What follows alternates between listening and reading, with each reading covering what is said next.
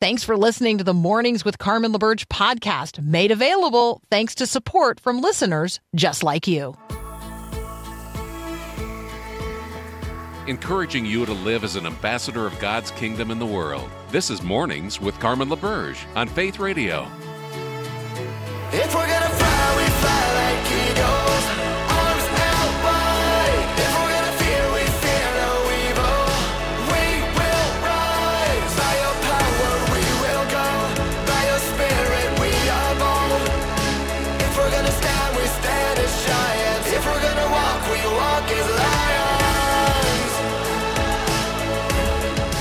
Good morning. Good morning. Good morning. Good morning. Oh, what a joy to um, have an opportunity to spend some time together today. I'm Carmen LaBerge. You're listening to Mornings with Carmen. Good morning, my friend. How does your garden grow? How does your garden grow? Uh, yeah, those of you that are, I don't know what to call it other than bragging. Um, yeah, you're you have these you're bragging. Your rhubarb, your rhubarb grows, and I am yes, I have some jealousy in my heart in relationship to how your garden grows. Um, I have Swiss chard, which kind of looks like rhubarb, but yeah, not the same thing. All right, um, yes, I have a bumper crop right now of zucchini and yellow squash because in the last five days when I've been uh, with uh, with our friend Dave Buehring from Lion Share and a number of uh, a number of folks from across the country and around the world, um, talking about discipleship and vocation and mentoring. Um, nobody picked the zucchini in my garden, and so uh, yeah. So last night for dinner, uh, yeah, we had some interesting, tasty, diverse zucchini things, and some of them were better than others. So, how does your garden grow today?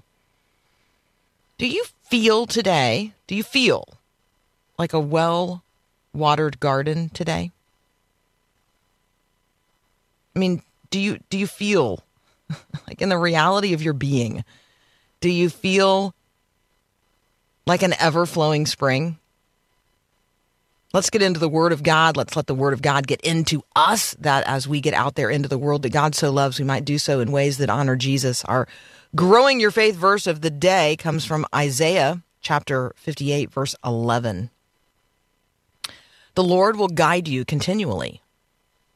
The Lord will give you water when you are dry. The Lord will restore your strength. You will be like a well watered garden like an ever flowing spring.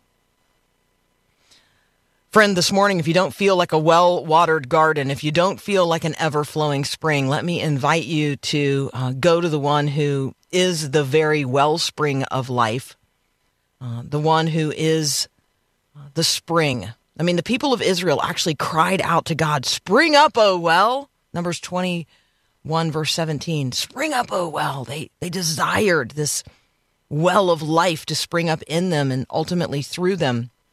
We remember Jesus and the woman at the well in John chapter 4. If you haven't read that recently, like go to the love well. Go to the love well. Go to the one who is the living water. If you would come to me, you would have living water, Jesus says. You want some of that today? Go to him. Make a daily trip to the love well in order that you might love well today and know that you are well loved. This is Mornings with Carmen. I'm Carmen LaBerge. You're listening to Faith Radio.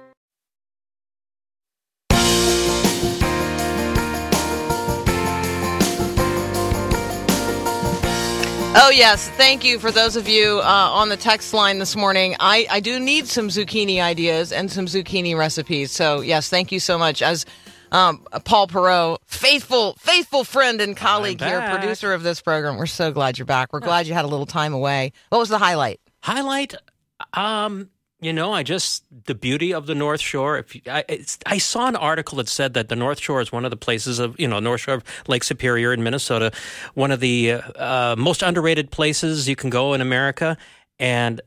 I I was I always had a high rating for it. I mean, it's beautiful. It's beautiful. And by the way, rustic inn pies are the bomb.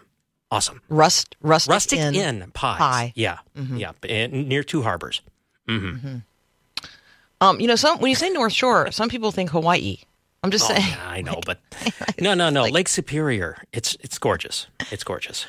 Ah, I love it. Um, we Paul also asked me um, during uh, during our I mean very brief time away there. Just it was just seconds away, and Paul said, "How many zucchini hills do you have?" Well, we only have one because Paul. That's all you need to feed an army. It's just all you need. It's just all you need. So, uh, yeah. So, oh, here we go. Kim, thank you so much. Uh, Kim on the text line 877 933 2484. Zucchini sweet corn succotash. She's going to send me the recipe tomorrow. There yeah, you go. Yeah, sounds good. Yeah, because because I'll be here. succotash. Yeah, Yeah, yeah. Uh, here's another friend saying we went on vacation to the North Shore as well last week. It to Grand Marais. Were you guys hanging out? Well, Mm-hmm. I wish I'd known because that's my wife and I were in Grand Marais for a few days. Yes. Oh, beautiful pictures. Beautiful Yes. pictures. Yeah. So, um, yeah. Where are you? What you doing? What's going on? What's in your recipe box for zucchini? Uh, yeah, you can always text me 877-933-2484. Let's uh let's I was going to pop over and see what was in the news, but I think here just briefly I want to share with you um, something about my experience the last few days and something that I it's not that I've I learned it, but sometimes you need to be reminded of the things that you know, and then you're like, oh, yes, I knew that I knew that, and now that I've been reminded that I know that, I need to do that. hmm I knew that I knew that, but now that I've been reminded that I know that, I need to do that. So, what are some things that the Lord has taught you over the course of time, over the years? You've known them, you know Him, so you've known these things, you're not currently doing them. Discipleship isn't just about knowing things about God or even knowing God. It is about walking with God in his ways. And so, every single one of us, uh, no matter how long we've been on this discipleship journey, no matter how far along we imagine we are on the discipleship journey, there is still a ways to go from here to there because you're not home yet. Mm-mm, you're not home. It's not. You're not all the way to the. If you're listening to me right now, you are not all the way home to the Father's house. There's still a stretch of road, uh, a narrow road between here and there. Still a ways to go. And as you um, as you go that way, are you going the way? Are you walking in the way of the Lord? Are you walking with God? This is not about knowing about God or even knowing the Word of God. This is about walking with God all the days of our life, all the way home to the Father's house. And it's so fun to walk in companionship with one another. This is one of the things that Jim and I, my husband and I, um, talk frequently about. It's one of our little, uh, you know, it's one of the things that we can say to one another and we instantly know where we are, where we're going, who we are, what we're talking about. It's just one little phrase and it's just, you know, all the way home, all the way home. We, we are in this together all the way home to the Father's house.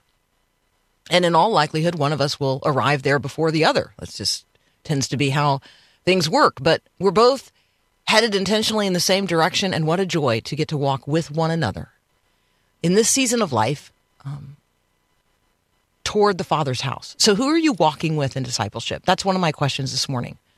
Who are you walking with in discipleship?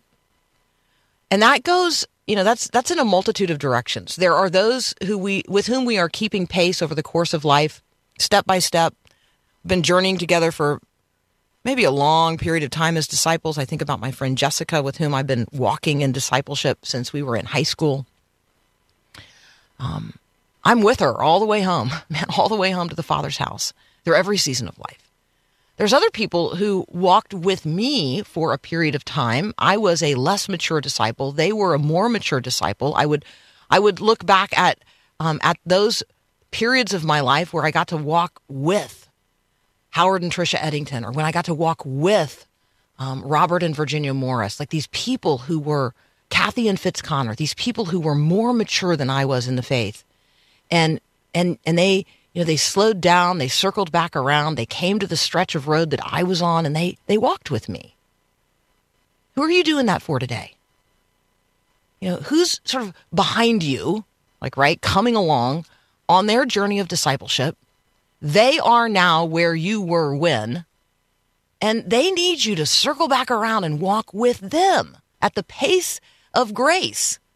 They need you to walk with them as a more mature disciple, walking with them the stretch of road that they're now on. Yeah, you've been there before. That's the whole point.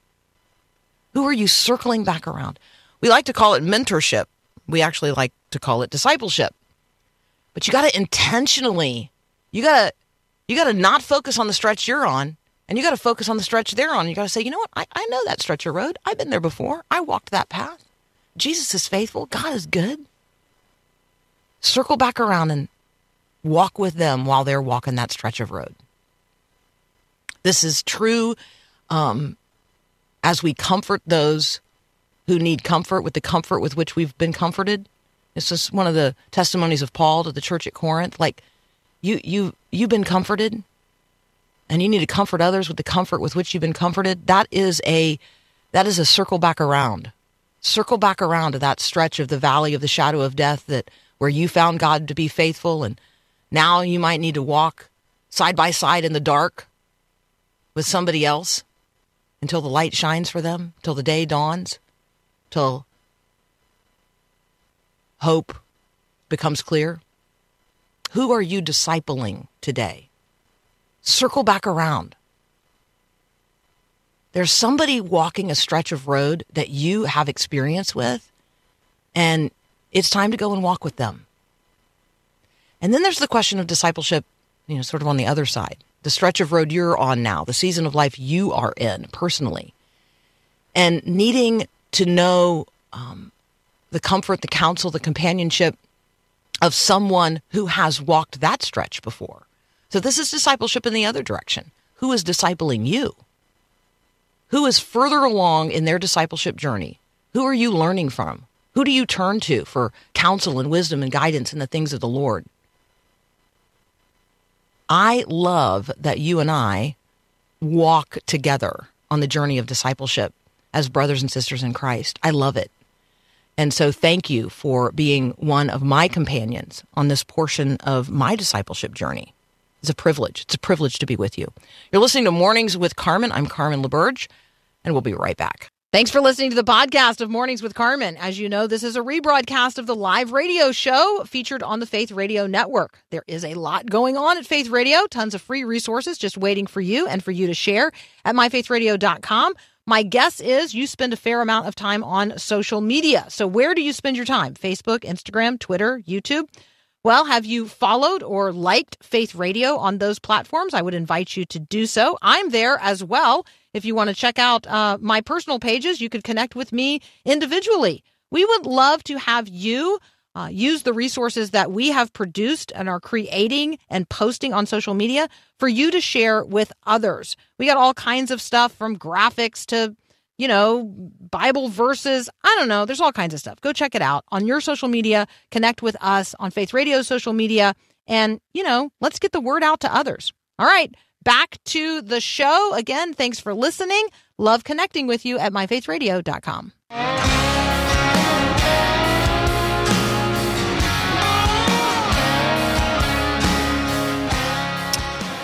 So who's on your uh, who's on your heart this morning in terms of prayer? For whom do you uh, need to be praying today? Who are you praying for today?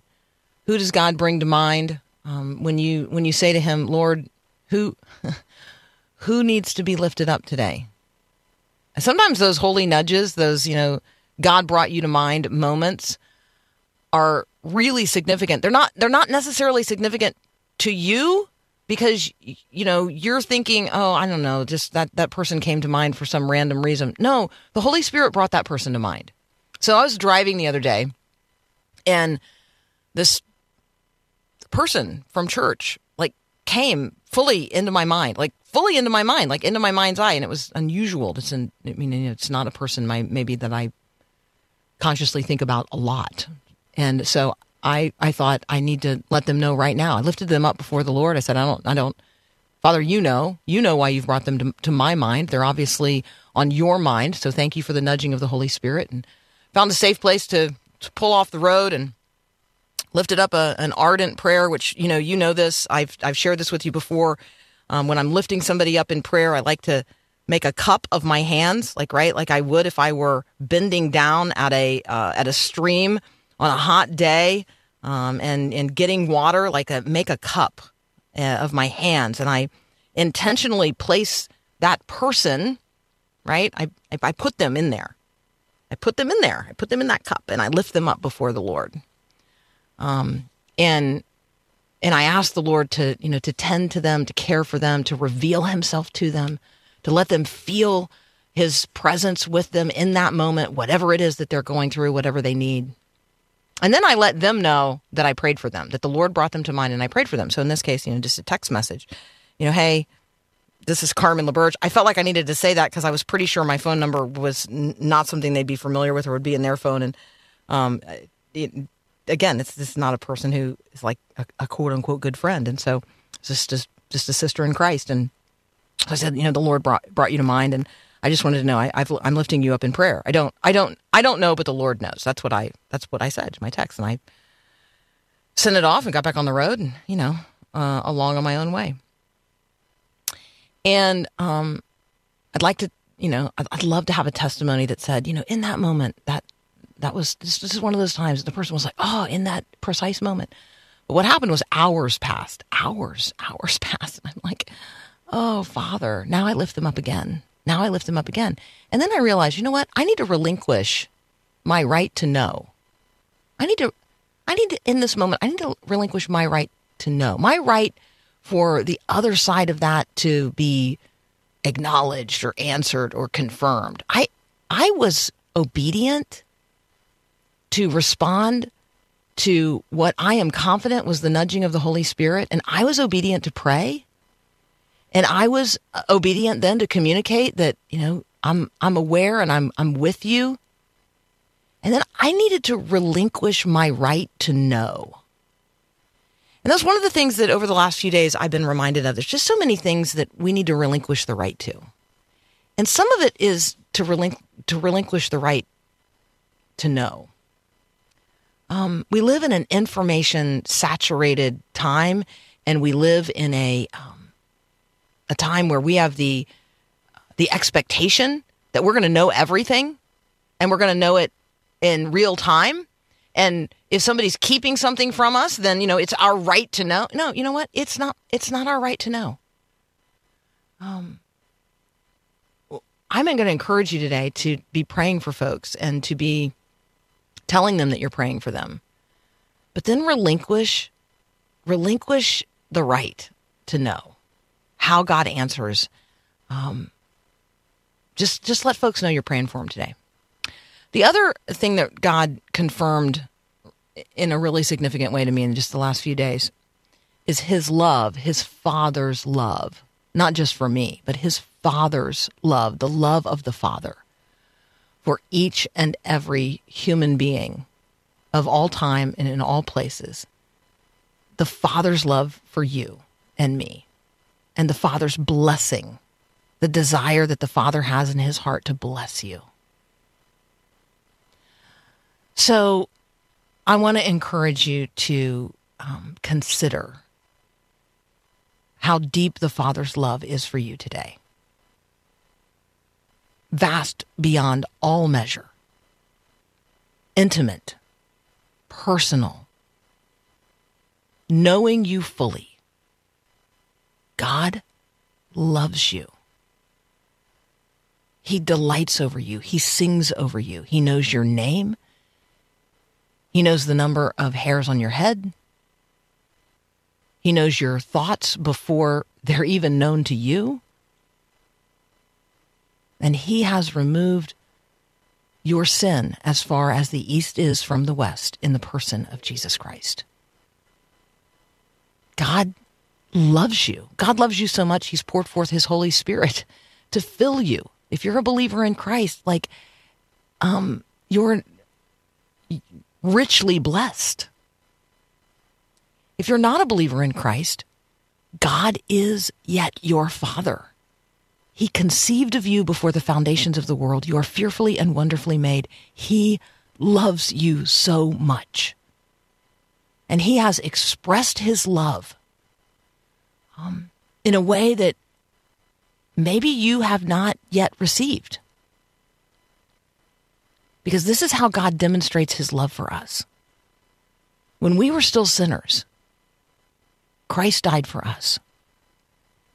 And in order to give you a, an image of that, I was um, uh, one of the things I did during college um, to, you know, to earn money was uh, was to babysit, and it's you know not necessarily operating out of all of my gifts, but there you go. Sometimes you're doing things right because they are the things that are in front of you to do, and they are the opportunities that are made available. And so I'm babysitting, and they have a uh, infant at the time, in addition to a couple of other, um, you know, little kids, and obviously the infant requires all kinds of attention that you know as kids get older they can take care of things for themselves think of all the things an infant cannot do for themselves and um, and on this particular day you know the challenges that this little one was was uh, facing was not just a dirty diaper right? Not just soiled sheets but he had also vomited all over himself. And so you know you don't you don't stand there and look at an infant who is in desperate need of help to come from the outside. He cannot do it for himself. Um you don't you don't look at him and say i mean alex what's wrong with you? Like grow up. You know get, get yourself together? Like no. You reach in there and you console him and you do for him what he again what he, what he cannot do for himself. And you wash him clean and you change him and you change his little bed linens and you know all the things you do you know and you hold him and you comfort him and you rock him and you talk to him and you soothe him. That's the father's love for us when we were covered in the soil and the vomit of our own sin and unable to do anything about it ourselves he reaches in he calls us by name he takes us to himself he loves us he cleans us he washes us he gives us a new outfit. He consoles us. He encourages us. I want you to receive that today. I want you to know who you are as a child of God, deeply loved by the Father, and allow Him to bless you today. Let's take a moment to go upwards with Max Lucado.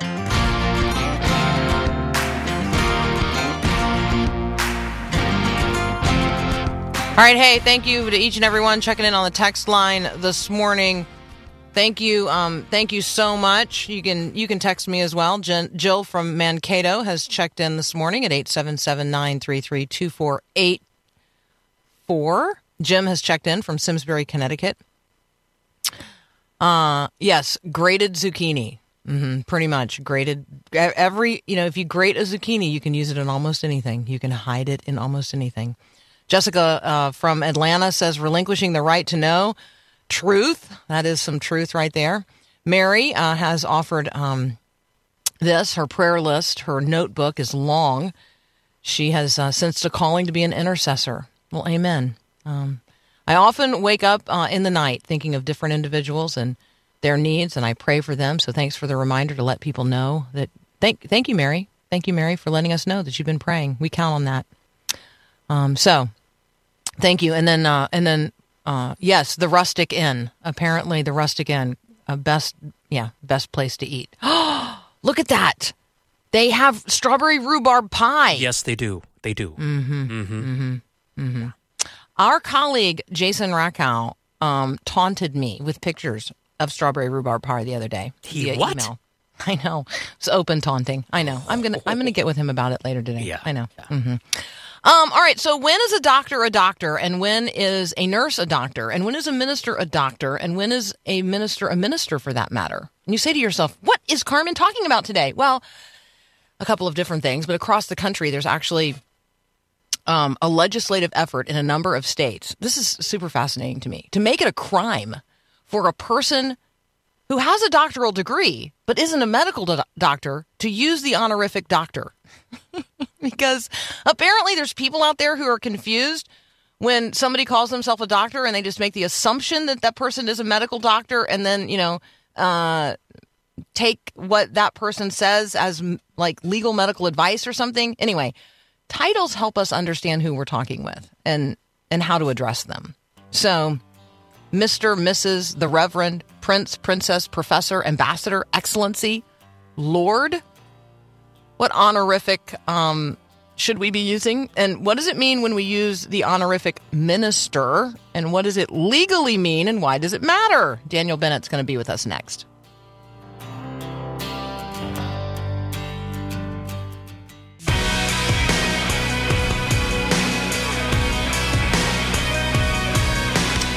If you've read uh, First Peter, then you know we are all ministers. We are all ministers of the kingdom. We are all ministers of the gospel. If you live um, in some places around the world, you might have a minister of all kinds of things, including like a ministry of loneliness. The word minister matters. Dr. Daniel Bennett is here now to talk with us about the definition of the term minister and why it matters in the culture today. Daniel, welcome back. Hey, good morning, Carmen. And I will not be giving out any medical advice, even though I do have a PhD. I know. I did think I would go through all of the Dr. Daniel Bennett's who pop up if you just Google Dr. Daniel Bennett, because, like, there's a cardiologist, there's a radiologist, there's a dermatologist, and there's you. Well, I have a very, very narrow area of expertise, probably the least practical out of all of them, but still, it's fine. Well, we love that you visit that you visit with us on a regular basis. So thank you so much for this house call. Um, you read a piece in Reuters describing um, a recent court decision involving Liberty University and one of their former faculty members. Let's go back to 2018 and remind us who Eva Palmer is and why this individual was fired from Liberty. So, Eva Palmer was an art professor at Liberty uh, for about three decades. She, in 2018, was informed that her contract would not be renewed. Like a lot of Christian universities, Liberty uh, doesn't have traditional tenure for faculty, they have renewing contracts. Uh, and they informed her her contract would not be renewed. And she eventually sued and alleged this was as a result of age discrimination. Um, she was 80 years old when she was fired. Now, Liberty University said there's no truth to that. This was not as a, this was not a result of age discrimination. But they also said even if it was, even if we would stipulate that this was age discrimination, Liberty would consider its faculty ministers under a legal definition, and that would give them the ability to basically hire and fire any type of employee for any reason, regardless of civil rights protections against hiring and firing for age, religion, certainly, uh, gender, and the like. Okay, so from a theological viewpoint, everyone is a minister. And so, regardless of your vocation and what you're doing, um, if you're doing it for kingdom advancement, you're a minister. Obviously, when we talk about legal definitions in the United States of America, words matter. And so, how did the court come to a decision about who is and who is not a minister? So it's important in this Liberty case. Uh, this the the Circuit Court of Appeals. Uh, they said we're actually just dismissing this case outright. We're not going to render a judgment on whether this person is or is or is not a minister. Um, it was more of a technical issue uh, with that decision. But back in 2012, the U.S. Supreme Court heard a really important case out of, uh, I believe it was, I believe it was Minnesota. It was Hosanna Tabor uh, Lutheran School versus EEOC, and what that case uh, essentially found, and this was unanimous, 9-0, uh, liberal conservative justices all ruling together that uh, this so-called ministerial exception when it comes to churches and their related schools. So if you're a, if you're a day school affiliated with a church, in this case is Lutheran school, if they determine that you are a minister for the purposes of employment, the government is not going to get involved and tell them, no, you have to keep this person employed, or no, you have to fire this or hire this person, otherwise it's a violation of civil rights. And the argument is pretty straightforward. Let's say you have a pastor in your church, and the pastor is fired uh, for, you know, certainly adultery or embezzlement. I mean, nobody's really going to make an argument about this. But let's say the pastor is fired for for any reason whatsoever. Let's say he was fired for really untoward reasons, like we don't like the fact that this pastor is getting old. Now we could debate whether that's you know ethical, but what the court is going to say here is the government should not be in the business of telling churches who they have to employ. And I think that's a pretty decent principle that we shouldn't be intervening and hiring and firing for religious institutions. But as we move forward, going back from 2012 with this ministerial exception, the real question is how do we broaden that and how do we understand that to apply to people who aren't just ministers and pastors on Sundays, but for people who serve a religious ser- uh, function or mission at a deliberately religious institution. All right. So if you want to weigh in on this, you can uh, you can text me 877-933-2484. You know, this term minister, are you considered a minister in your place of employment? Are you a teacher at a Christian school? Um, are you do you do you serve at a at a church and your denomination actually strictly defines the term minister who can and cannot use it?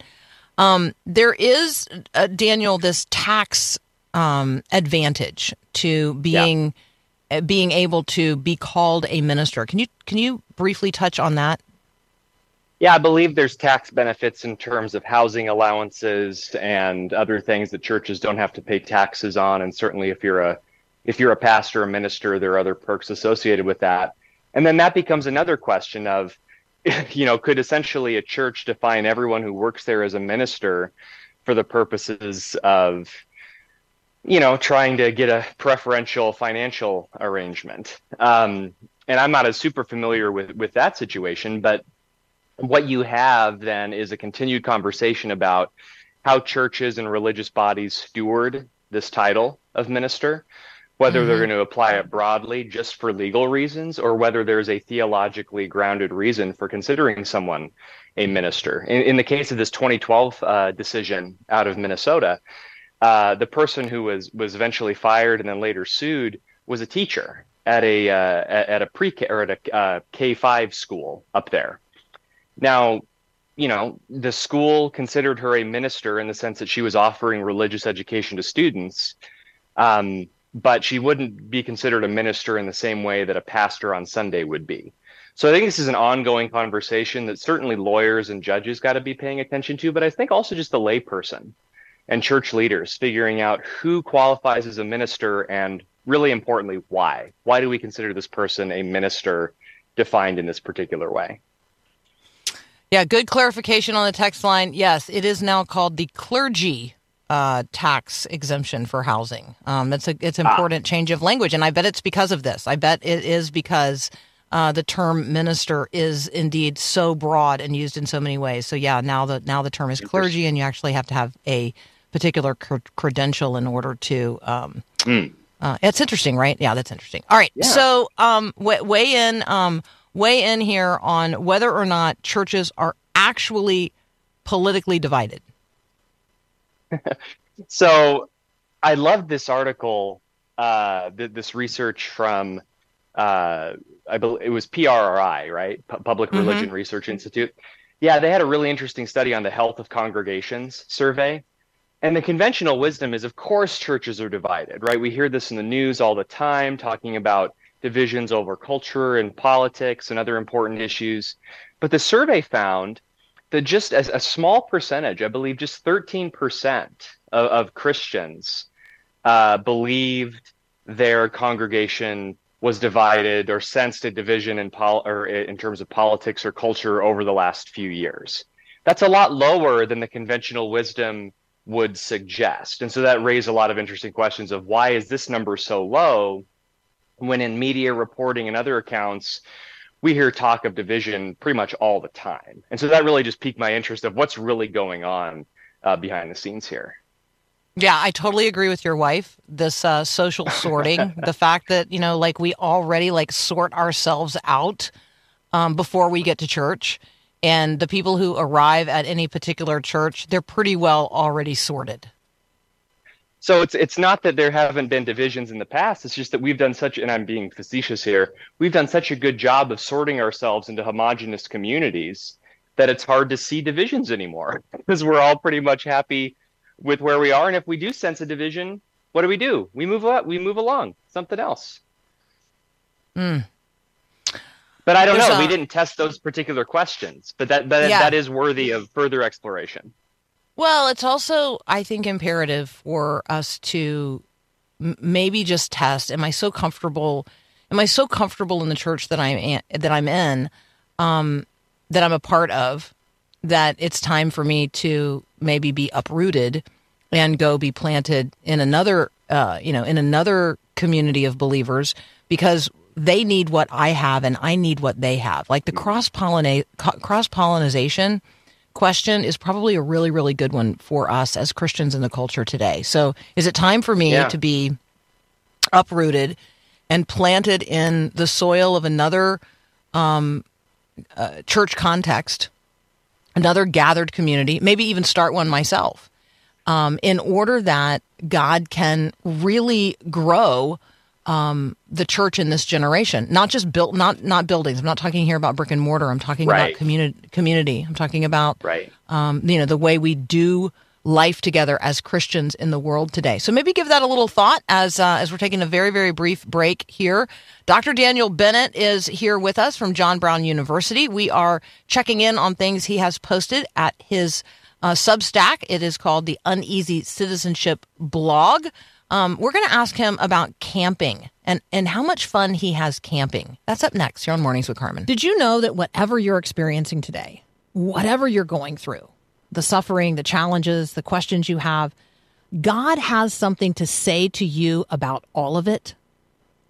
We have an ongoing reading through the Bible together series at myfaithradio.com, and we're exploring what God says about suffering, truth, and godliness. We're reading the book of Second Timothy together. Did you know that God has given not a spirit of fear, but that God has given you a spirit of power and love and a sound mind? I mean, how cool is that? It's in 2 Timothy that God's word says of itself all scripture is God breathed and useful for teaching, reproof, correction, and training in righteousness. That every person um, might be complete and equipped for every good work.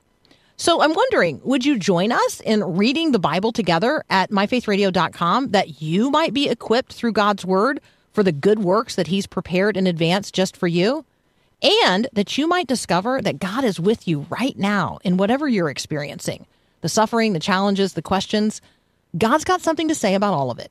Join us at myfaithradio.com in reading the Bible together.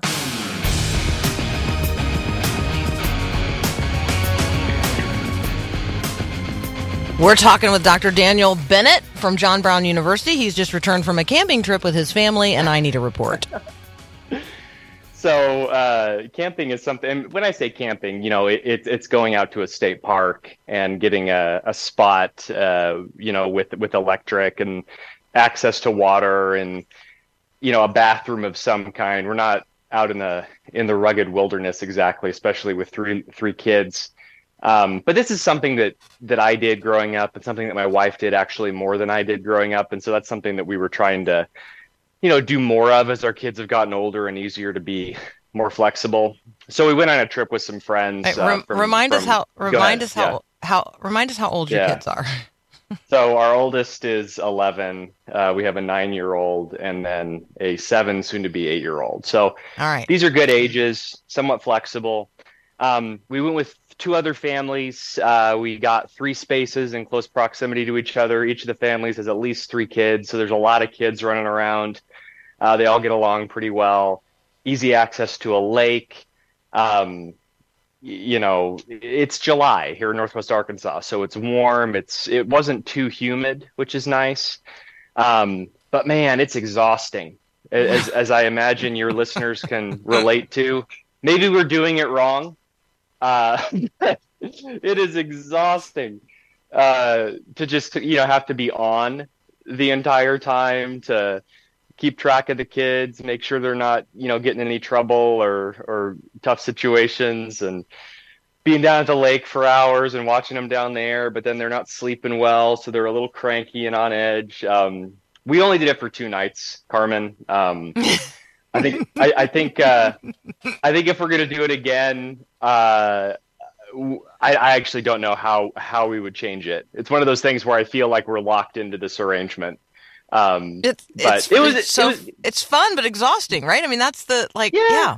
Well, you know, when you travel with kids, when you vacation with kids, is it really a vacation for the parents? And to some extent, I mean, Sure, because you're making memories. Like we're taking a quick trip to St. Louis today and tomorrow with our kids, and that'll be fine. But very different than it, than if it's just my wife, you know, and me going on a a couple a couple of days thing. So camping is good. Uh, we can be exhausted and and uh, dirty, and it can still be fun. That's my takeaway. Are you um are you watching The Chosen? I mean, maybe not right now, but like, is that something that you are doing? So I was actually just talking to my mom about this because she she loves it. We just downloaded uh, the the app on her Roku so she can watch the third season of it now, and it's something that we have not yet watched, and I'm not sure why.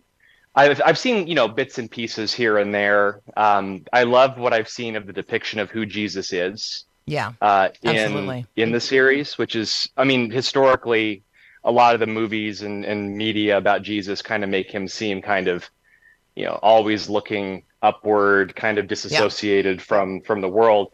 I love that that doesn't seem to be the case with this. Yeah, I think I definitely think it, it makes Jesus real. The reason I was bringing it up is it, it will give you a new perspective on camping. Oh dear. yeah, it probably makes us You- feel a little bit uh, a little bit more spoiled. You will think to yourself, "I'm glad I'm not camping then and there." That that is that's Oh that was gosh. my my camping connection to the chosen. I love it. I love it. Uh, all right, so um, you you have a sense of um of maybe where we are in terms of religious liberty uh, here in the United States of America. We tend to talk about it as if you know the uh, the house is on fire, but in terms of religious liberty decisions by the court, we're we're in we're in a really good place. Um, and then you also make a reference to this fairness for all conversation. Remind us what fairness for all is, and then where you think we are in terms of that conversation uh, as a culture. Yeah. Well, if, if you go back to 2015 uh, with the Supreme Court's Obergefell v. Hodges decision, this was the case that struck down bans on same-sex marriage as unconstitutional, effectively allowing uh, same-sex marriage across the country. Uh, one of the parts of the what, what the conversation immediately shifted to: what about the uh, the folks who have religious objections to serving or participating in same-sex wedding ceremonies or services? So, think about the photographer, the baker, certainly the minister, but that's a, that's a different conversation. And so, Utah, uh, thinking proactively, uh, they enacted a series of uh, laws and and uh, exemptions for religious individuals uh, who have objections to same-sex marriage, while at the same time explicitly codifying civil rights protections for LGBT Americans. So, you know, you can't be discriminated against in Utah for the purpose of housing if you're an LGBT person. But at the same time, if you own a Christian business or a vendor of some kind, then you do not have to legally uh, participate in that kind of marketplace. So it's a compromise effort to say, we understand this is going to get kind of messy living in this pluralistic environment. We're going to try to tackle this proactively rather than let it come to us piecemeal through court decisions. Congress tried this, it did not go well. Uh, there just wasn't enough support for fairness for all at a national level. Um, there were elements of Fairness for All that were eventually enacted, and very few elements in the Respect for Marriage Act that was passed a couple of years ago. Um, the ERLC and National Association of Evangelicals were supportive of these these efforts. But what I was observing in uh, the, the, the I think the piece that you're referencing is that in recent Supreme Court decisions, you almost get a sense that the Supreme Court is trying to achieve fairness for all through its legal decisions. So on the one hand, you had a case Bostock v. Clayton County, Georgia, right? That uh, bar that that essentially included sexual orientation and gender identity in terms of uh, civil rights protections. That was a big deal for LGBT Americans. On the same time, you have decisions which strengthen religious liberty protections for those who maybe disagree with same-sex marriage like in the Our Lady of Guadalupe Schools case, or even recently, even though it was a free speech case, the 303 creative uh, case from this term. So you do have evidence that this is slowly moving in that direction. And I think David French is right on this that certainly the culture, in the culture and including in Christian communities, religious liberty is seen as under assault. Um, you know, culturally, I'm sure there's antagonism to religious freedom and religious liberty. Legally, it's in the best space it's been in decades. If you look at the major Supreme Court cases that have come down recently, virtually all of them have been in favor of religious liberty or religious freedom defined pretty broadly. So there's reason to be concerned, of course, but there's also reason for optimism, at least under this current legal regime, that religious liberty is going to be protected for the foreseeable future. There's an emerging case in uh, in Michigan that I have my eye on. I'd invite you to have your eye on it as well, um, and it's just in relationship to who cuts your hair. So you can you can Google it and get up to speed, and we'll talk about it in the future. But it's definitely it. uh, this is a situation definitely on the who cu- so who cuts your hair, Dr. Daniel Bennett. That will be our question next time on Mornings with Carmen. Love it. All right, we love you, man. Have a great time. Um, that's Dr. Thanks. Daniel Bennett, not to be confused with the dermatologist, the cardiologist, or um, uh, or the radiologist uh, by the same name. You're listening to Mornings with Carmen.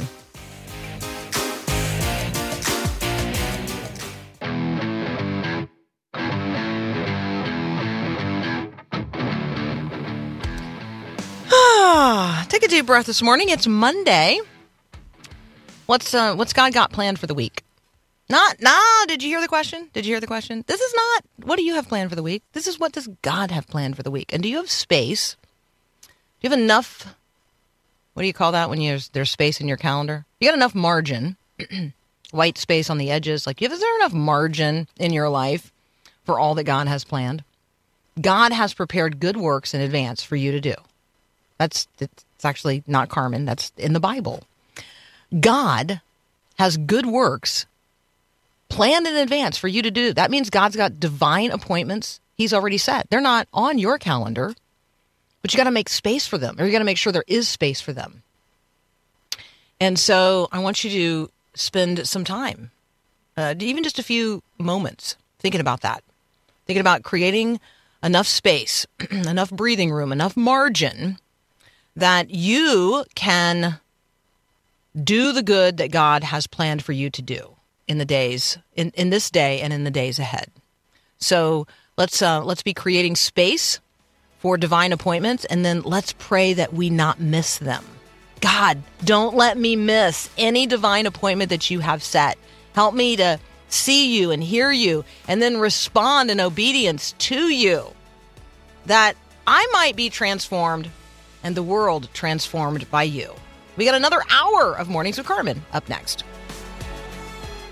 Thanks for listening to Mornings with Carmen LaBerge. Podcasts like this are available because of your support. If it's important to you to hear things that encourage your faith, click the link in the show notes to give now. And thanks.